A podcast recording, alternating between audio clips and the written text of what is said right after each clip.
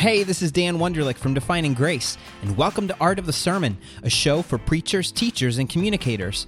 My guest today is Kristen Soltis Anderson. She's the co founder of the polling firm Echelon Insights. She's a political contributor to ABC World News, and she's also author of The Selfie Vote. And throwing it way back, she's one of my classmates from grade school. She's done a lot of work researching millennials specifically, and so she joins us today to talk about how to connect with emerging generations, not only how to understand them, but how to communicate with them. So here it is my interview with my old classmate, Kristen Soltis Anderson. Well, my guest today is Kristen Soltis Anderson. She's the co founder of Echelon Insights, a political contributor to ABC World News, as well as an author and a podcaster herself, co host of The Pollsters. Uh, but I know her from grade school. And so I am so grateful to have Kristen Soltis Anderson with us today. How are you doing today, Kristen? I'm doing great, Dan. Thanks for having me. Yeah, absolutely. Well, like I said, I know you from way back and have had fun following your career. But for those of our listeners who maybe don't know you as well as I do, can you tell us a little bit about yourself as well? Well as your work? Sure. Uh, so I grew up in Orlando, Florida. That's where I, I met Dan in the uh, in elementary school. Yeah. Went to University of Florida as well. Go Gators! Um, and then graduated and headed up to DC. I had done a ton of you know the debate team in high school. Had always just been really interested in politics. And so, uh, moving up to DC, you know, I wanted to work in something like speech writing or, you know, some kind of field that would focus on how do we talk to people about the ideas that we believe in? How do we motivate and persuade? Uh, and it turned out that polling was actually a, the perfect industry for that because the polling industry, which is where I've worked for the last 10 years, focuses on trying to study what do voters think, what do they feel, what do they want, and how can we make our leaders more responsive to that. So I, started off working at a polling firm called the Winston Group. I was the spreadsheet updater, the phone answerer, you know, the yeah. low lowest on the rung on the totem pole, and kind of learned the trade of polling and campaigns from that viewpoint. So a lot of folks when they want to work in politics, the first step is you go work on a campaign. And that's that's honestly the best step to take is go out, work in the field, knock on those doors, learn how it works at the ground level. I kind of got into it from a, a weird angle by starting out at a consultancy. I worked at the Winston Group for about eight years and then uh, took some time off to work on my book. It's called The Selfie Vote. Um, I'd been I, I went to grad school while I was in DC and was studying younger voters and in particular why they were breaking away from the GOP and then turned that kind of into a book after the 2012 election. So took a little time to do that, did a fellowship up at Harvard University at their Institute of Politics, and then launched my own firm, Echelon Insights, which is where I work today. And we uh, we try to study what voters are thinking, how elections might turn out, and we try to do it in new ways since we know that a lot of the old polling methods are becoming less and less accurate which with every passing day. Yeah, I am a follower of your firm's Twitter account and it's always interesting because y'all's take on what's going on either during a, a debate or on a primary day and certainly coming up on election day the insights you all have and the things that you're listening to seem to be slightly different than what everyone else is listening to. And so it always makes a really interesting addition to all of the coverage that people can follow on days like that. Oh, thanks. Yeah, we really try to help people get their minds outside of the bubble. If you're living in Washington or New York, there's this like I, I, there's just this bubble that lives around you where you know everybody kind of thinks like you and most people come from the same sort of backgrounds and, and it's easy to get caught up in assuming that that's reality and that's what voters are thinking about and talking about and so we try to keep things focused sort of outwardly and try to use a lot of new tools to listen to what activists outside the beltway are saying or voters in particular key swing states. You know we really focus on listening outside the bubble rather than inside the bubble. And you do listening not just in the field of politics, but some of your clients are also in the world of business. And so you've spent a lot of time in many different contexts researching, especially younger folks, millennial generation, and their perspectives and what they want out of life. And so I was wondering, for all of the pastors and churches out there that are, that are are kind of still wanting to figure out how to understand millennials and how to connect with them, can you give us a thumbnail sketch of how you understand uh, the millennial generation and how has the research you've done confirmed confirmed or even defied some of the stereotypes of the generation? Sure. Well, I think that, you know, millennials are generally pretty down about the label millennial and their own generation. The Pew Research Center did a great study where they asked people um, you know, what generation do you identify with? And only about 40% of people who are actually millennials really identify as millennials, but yeah. the rest identify as like Gen Xers or something else, or they don't know. So the label millennial is is off-putting, and part of it is because like when I go into focus groups and I ask people, "What do you think of when you think of the word millennial?" and I'm asking younger people, they'll say, "Well, we're more open-minded, we're more sort of aware of other ways of living and other cultures." and we're pretty connected and savvy with social media but then from there it like devolves into really negative things sure we're entitled we're self-absorbed you know on and on and then when I'll say, well, do you think that's an accurate portrayal? They'll always say, no, no, no. I think that that's sort of an inaccurate view. Um, I think that people think we're not patriotic, not hardworking, just expect everything to be handed to us, et cetera. But actually, we really want to make a difference. We're just frustrated with the sort of older or traditional ways of doing so. Um, so I go around the country a lot giving speeches to, you know, company retreats and things like that. And I try to boil the millennial mindset into about four different key points. And and bear in mind there are 80 million people in sure. america that are millennials so it's re- i always hesitate to like paint with such a broad you know brush and say oh all millennials think this way. But i mean these really are threads that throughout all of my research i have seen kind of sum things up. Uh, there's uh, there's a sort of a, a desire to focus on um, taking care of others. Uh, I've taken a look at a lot of polling about what millennials think is uh, morally right or morally unacceptable, and in general, they're very much of the mind that if you are hurting someone, that that's wrong. But if no one's being hurt, if there's no perceived victim of an action, then it is morally acceptable which which sort of means that in many cases you know you have millennials more willing to take stands on things like animal cruelty you know things like marital fidelity much more concerned about that. But then on the other hand there are other things where i know the church you know churches have kind of struggled with how to deal with um, where millennials are much more sort of accepting than older generations.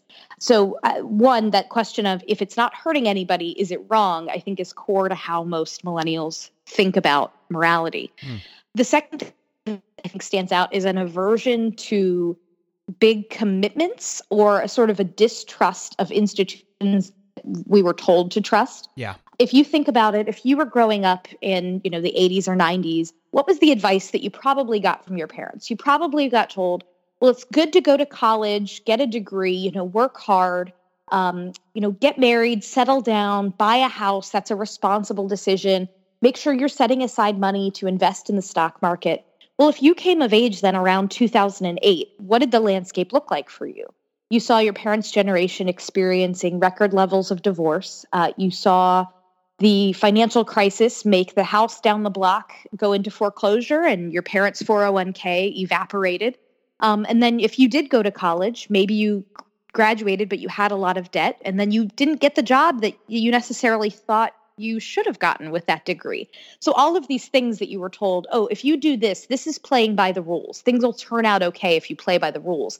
There are a lot of the foundation of that was pretty shaken. And so whether it's things like the institution of marriage or things like you know institutions like the church like political parties like the police um, lots of things that we've sort of always been told we should trust or look up to a lot of that's been shaken and particularly shaken for millennials the third thing that I think is important is that for millennials don't like labels, which I, we you know we just we just went over millennials don't like the label millennial. Um, but but I think it it spans to a whole bunch of different types of labels.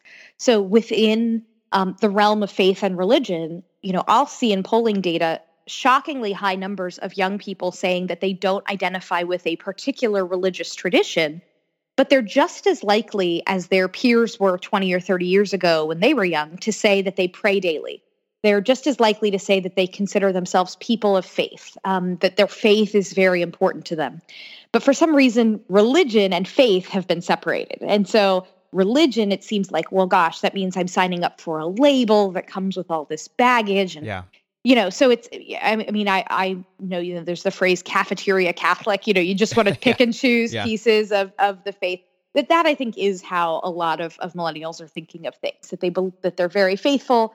Um, I, there was at one point when I was writing the book, I took a look at I found polling data about Tim Tebow, and younger people were more likely than older people to ascribe Tim Tebow's success to uh, to divine intervention. it was just sort of a funny poll yeah. poll number that I, I found, but um, you know, so young people are willing to say that they're people of faith and that they pray daily, but they're less likely to do things like attend church regularly or affiliate with a particular religious tradition. And this isn't just about religion. I mean, I'll find that young people are hold views that are considered environmental. Um, they're pretty green in their viewpoint of the world and their belief that we should do something about climate change and um, but at the same time, they are the least likely generation to call themselves environmentalists. That right. that label seems like it has a bunch of political baggage with it.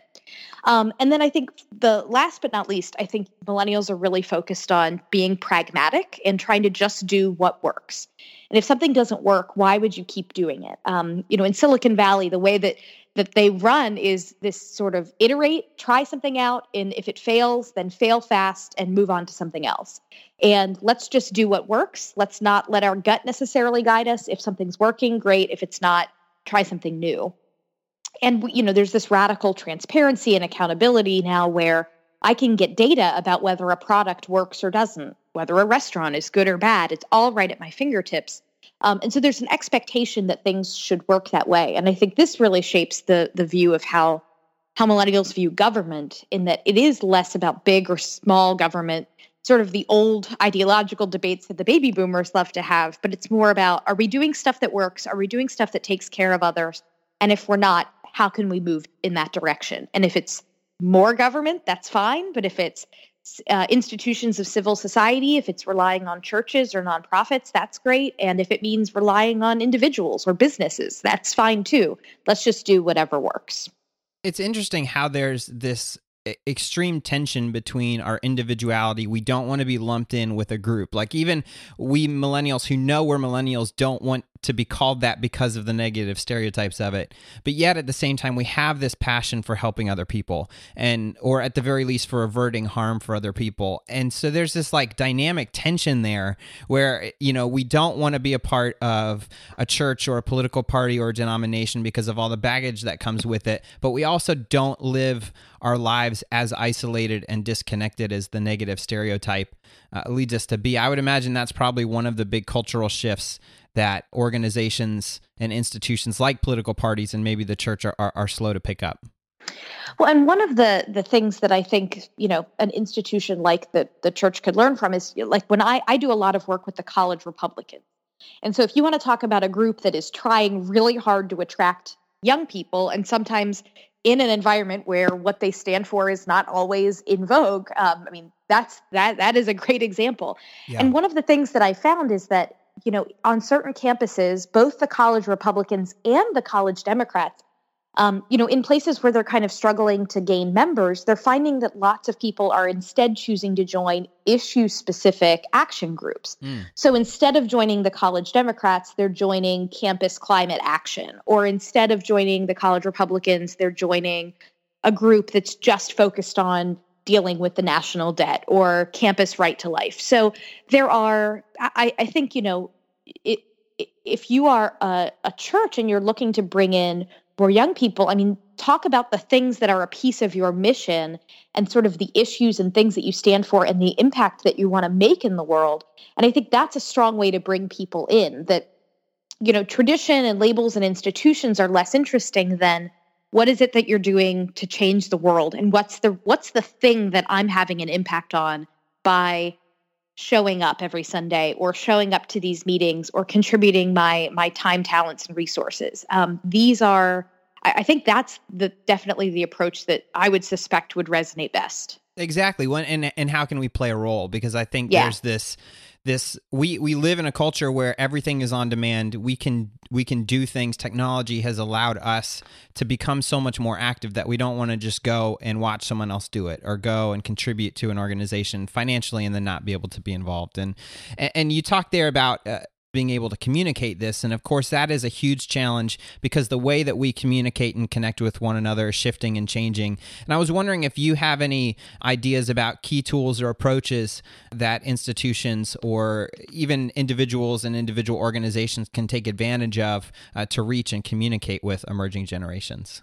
Sure. So I always hesitate to be too platform specific because, you sure. know, to, I could say today that like Snapchat is growing at this insane pace and that's where most young people are at and but then like a year from now you know this episode could be really outdated right. because something new has been invented but well, generally and, and, as soon as the organizations get on it they want to go somewhere else right um, i mean that's that was that's sort of what happened a little bit with facebook yeah. where you know for I, I remember joining facebook my sophomore year of college right when it first launched and became available to people at uf and right um, you know, it was only about five or six years later that all of a sudden my mom and grandpa were on Facebook. Yeah. yeah. Which is great. I, I love it now because I can share pictures with them, but I'm also 32. And so the idea of being on the same platform as my mom or grandma does not turn me off. Whereas I can see somebody being 20, 21 years yeah. old and being like, uh, I don't think I want to be on Facebook because my parents are on here. Um, exactly. Um, so, you know, there are there's always I think looking at what younger people are doing is valuable because it shows you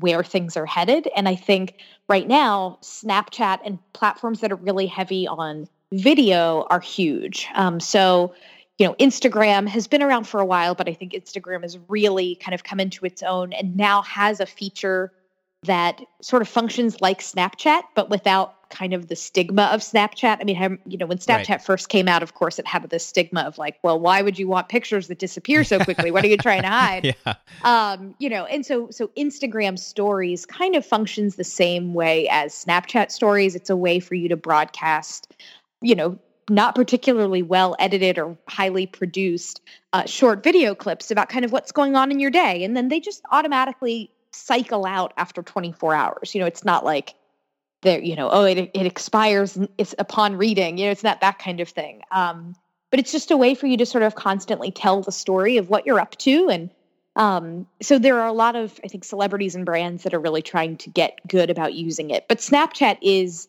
I think, still the major platform. If you don't already use Snapchat, it can be very hard to kind of wrap your head around. Yeah, the, exactly. The interface is not very intuitive but it is it is a platform where lots of folks are. I think the other challenge about Snapchat is how do you build a following from scratch? I think it's easier on platforms like Twitter or Facebook or even Instagram for people to discover you and come find your message by, you know, if they like things that are similar to you or are part of your network, it's easier to stumble upon them. Whereas I have not found Snapchat to be as friendly with that. Right. Um, but I think the overall lesson here is mobile video, number one, and two, stuff that's not really well produced, but that gives an authentic glimpse into what's going on, um, that makes you kind of feel like you are there and are a part of what's going on in the poster's life.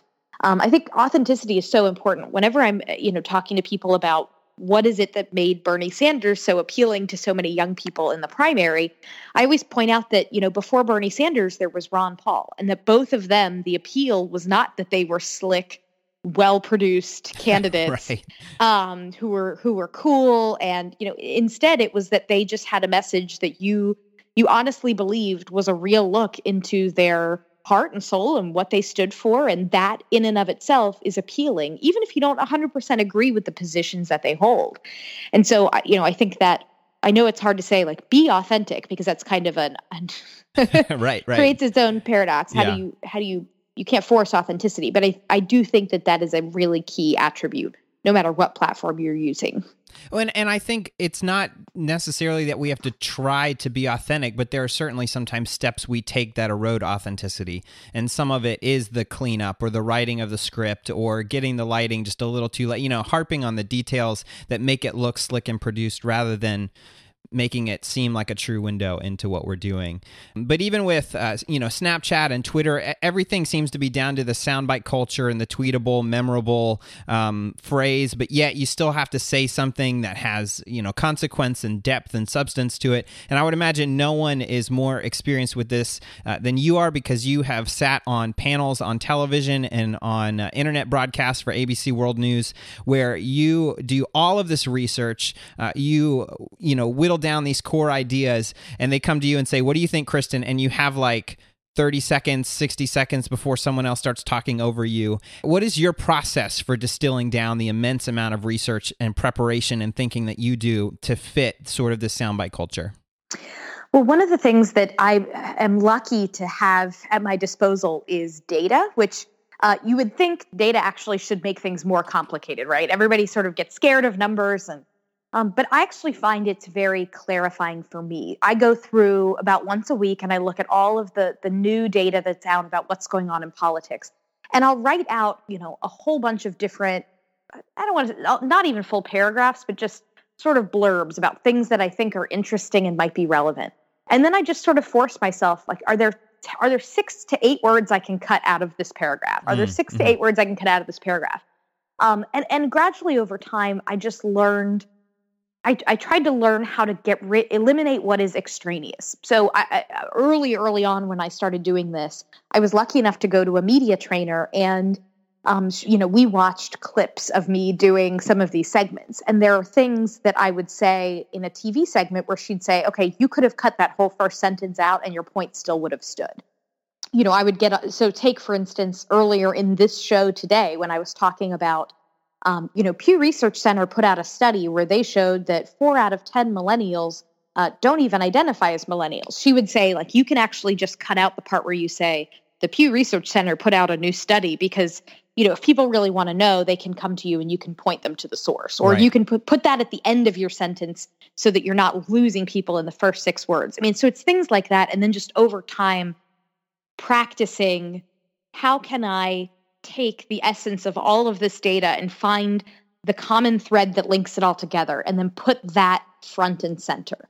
Put your thesis statement out there and then put your supporting information behind it rather than here are my three supporting points that then build up to my thesis. I had to make sure that I was always putting put the headline first. Don't bury the lead was was a really important lesson to learn. Yeah, and that's I I was in the journalism college at UF, and my degree's in advertising, but I still had to take some journalism uh, classes, and they always talk about put that put that sentence first. It's almost like you can read news stories with just the first sentence of each paragraph, and you should be able to pick up what's going on. Yep. Well, I, I wanted to ask you sort of a. Um, a theoretical tone, hopeful question. This episode will go out uh, five days before the election here in the United States, uh, and it follows one of the most contentious and honestly depressing campaigns in recent history. And so, as someone who lives inside that bubble, lives in Washington, D.C., you work in the world of politics, you have relationships with people all over the ideological spectrum. I was wondering, is there anything that gives you hope? Uh, that you see in your work or that you see in the people that you work with that you can use to reassure us that kind of no matter what happens, uh, you know, we're going to keep surviving, we're going to go on because because there's something to be hopeful about. Sure. Well, I, I, think, you know, this has been a pretty depressing election. You know, when I look at the polls, I see overwhelming numbers of voters who say that they're frustrated, that they're angry, and that they're not sure that either of these candidates is the right answer to solve any of those problems. Um, but I have been particularly, uh, I, I always feel uplifted when I am talking to younger voters in focus groups outside of Washington, because for all of the sort of frustration and anxiety that they feel, um, there's a real belief that we may have to just wait our turn as a generation to get in and fix a lot of stuff, but once when it's our turn, we're committed to doing it. That there's there's not a that there's a sense of of disconnection from the political process today and a sense that politics as it stands is just not working for us but that in no way has diminished the desire of people to see change and to solve problems and mm. to to think that that somewhere down the road our generation is going to be able to fix things that that there's a belief that a lot of the the angst and division and anger that we're seeing in this election is is coming from an older era that you know if you think about it in some ways both candidates have a message that kind of wants to reclaim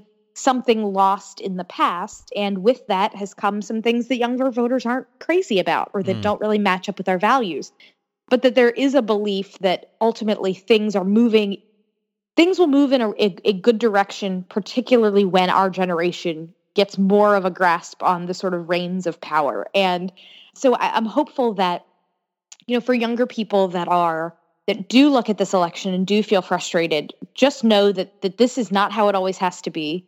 um, that every election is new, and that this this election may well be the last gasp of some things that are sort of frustrating and ugly and broken. And and if you think about you know the way think about the way an earthquake works, right? You have a fault line where there's just been tension and pressure building up and building up and building up, and eventually something slips and it moves to a new position where suddenly it, it's calm and, and we're in a new normal. And we may be in the mode right now where there's that tension is just built up and built up and built up and things are about to slip. Hmm. Um, and that, that eventually voters will just say, I've had enough of the way things are going of elections like the one we've just seen. And it, it may take that fever to kind of finally purge us of some of the bad stuff that has been sickening our politics for a while. Sure, absolutely. Well, we have a set of questions that we like to ask all of our, our guests, and, and I've adapted them for you. And the first one is Who have been some of the most impactful communicators in your life and, and why? Oh, gosh. Um, you know, I. I always remember um, I, I, remember it, when I was in high school debate, first uh, sort of being exposed to great speakers and you know watching inspiring speeches and so it may seem like a, a cliche to say uh, jfk and ronald reagan but sure. really i mean these are presidents from from both parties who were able to give an optimist an optimistic vision of the future and despite being you know ideological certainly having a, a, a point of view that that is that was partisan, we're able to sort of transcend that and invite people of other points of view to come along for the ride and be inspired by the vision that they had for America. And so I've I've always been a fan of theirs. Um, I'm also a big Margaret Thatcher fan, and so sometimes sometimes when I'm feeling down, I'll just go on YouTube and watch Prime Minister's questions, uh, question time in Parliament, where uh, you know she would get grilled by members of the other party, and her responses were always so sharp and so smart and but but never you know certainly never dull but i think always with a, a little I, I, always perceive them as having a little bit of a smile to them mm. um sort of a little bit of a yes we are sparring intellectually but you know it, it's it's i'm never going to take it personally um, I'm just you know excited to be here for the debate of ideas. So I've always loved watching sort of her engage and communicate in that format. That's awesome. Well, and certainly I encourage our listeners to check out your book, The Selfie Vote, your podcast, The Pollsters, and uh, both your personal Twitter account and Echelon Insights Twitter accounts. But are there any other resources that you might recommend for folks who uh, would like to stay on top of all that's going on in uh, your world? Oh gosh. Well, I mean, the I, I, think one of the resources that I find to be incredibly valuable are some of these data journalism websites that have popped up. So there's a writer, his name is Nate Cohn, and he writes at the New York Times, the Upshot blog, and they I think do a wonderful job of taking a lot of data about what's moving people, you know, how might elections turn out, what do people think about different issues um, and and trying to distill that down into beautiful charts or graphs or things that are really consumable. Uh, there's also 538, which is part of the ESPN, ABC, Disney right. yep. world. Uh, it's where Nate Silver writes, and I think they do a good job as well. And their topics go beyond just politics. They do a lot of stuff in entertainment and consumer culture, but both of those are, are sites that I always sort of nudge people toward. Um, and then the last but not least, I'm a big fan of a site called The Federalist it's it's certainly a right of center site, but it's not. I, I don't think of it as explicitly Republican or or even necessarily political. It's it, they talk a lot about culture. So I, I, don't agree with every writer on there, but sure. I, I think they have a sort of a fresher take on a lot of things. And they have a podcast called the Federalist Radio Hour that my friends Mary Catherine Ham and Ben Domenech host it's it's an excellent, I think, daily hour long podcast. Wow. Um, but I, I always enjoy the stuff that they have to say. That's awesome. And of course, you can check that out on your train up to New York. We uh, have to let you go here because you're. this is we're recording this on the day of the VP debate, and you're uh, getting on the train to head to New York for all the coverage. Uh, but for just a couple days after this episode comes out, it is election day. And where can listeners tune in uh, or check you out online if they'd like to follow your work on election night? And then in general, how might uh, folks follow your work and get in touch if they want to say hi? Well, I will be on I'm part of ABC's election night political coverage. So if you if this is coming out 5 days before the election, that means on Sunday Um, before you head to church, or maybe DVR it, and after you get home, um, I'll be on This Week, which is ABC's Sunday political talk show with George Stephanopoulos. Uh, and then on election night, tune into ABC, where I'll be with George, Cokie Roberts, their whole crew, uh, breaking down the election returns as they come in. Also, you can subscribe to the Pollsters podcast, which every week um, I am the Republican and my co host Margie is the Democrat. We take a, a sort of bipartisan look at all of the polls. And so you know you can listen to our most recent episode. We'll give you we'll have given you a take on what we think is going to happen on election day and how things are shaping up. Um, or just follow me on twitter. I'm at k soltis anderson. And i'm also on instagram but i'm much less political on instagram. So that may be a feature or a bug depending on your point of view. Well kristen thank you so much for your time today. It's really good to reconnect with you and uh, thank you for all the work that you do. Of course. Thanks dan Thank you so much for joining me for this episode of Art of the Sermon. You can find show notes, including links to some of the things that we talked about, at artofthesermon.com. As always, I would love to hear what you think about the show, and I want your input to be a part of the conversation. So you can connect with me through Facebook, Twitter, or Instagram, all at username Art of the Sermon. If you'd like to support the show, I would encourage you to subscribe to the podcast through iTunes, Google Play Music, or your favorite podcast app so that new episodes are downloaded as soon as they're live. And of course, in addition to sharing the show with your friends, the best way to help us out is to leave a review in the iTunes store. This lets iTunes know that you care about the show and want other people to find it. Thank you again so much for joining me, and I'll catch you next time on Art of the Sermon.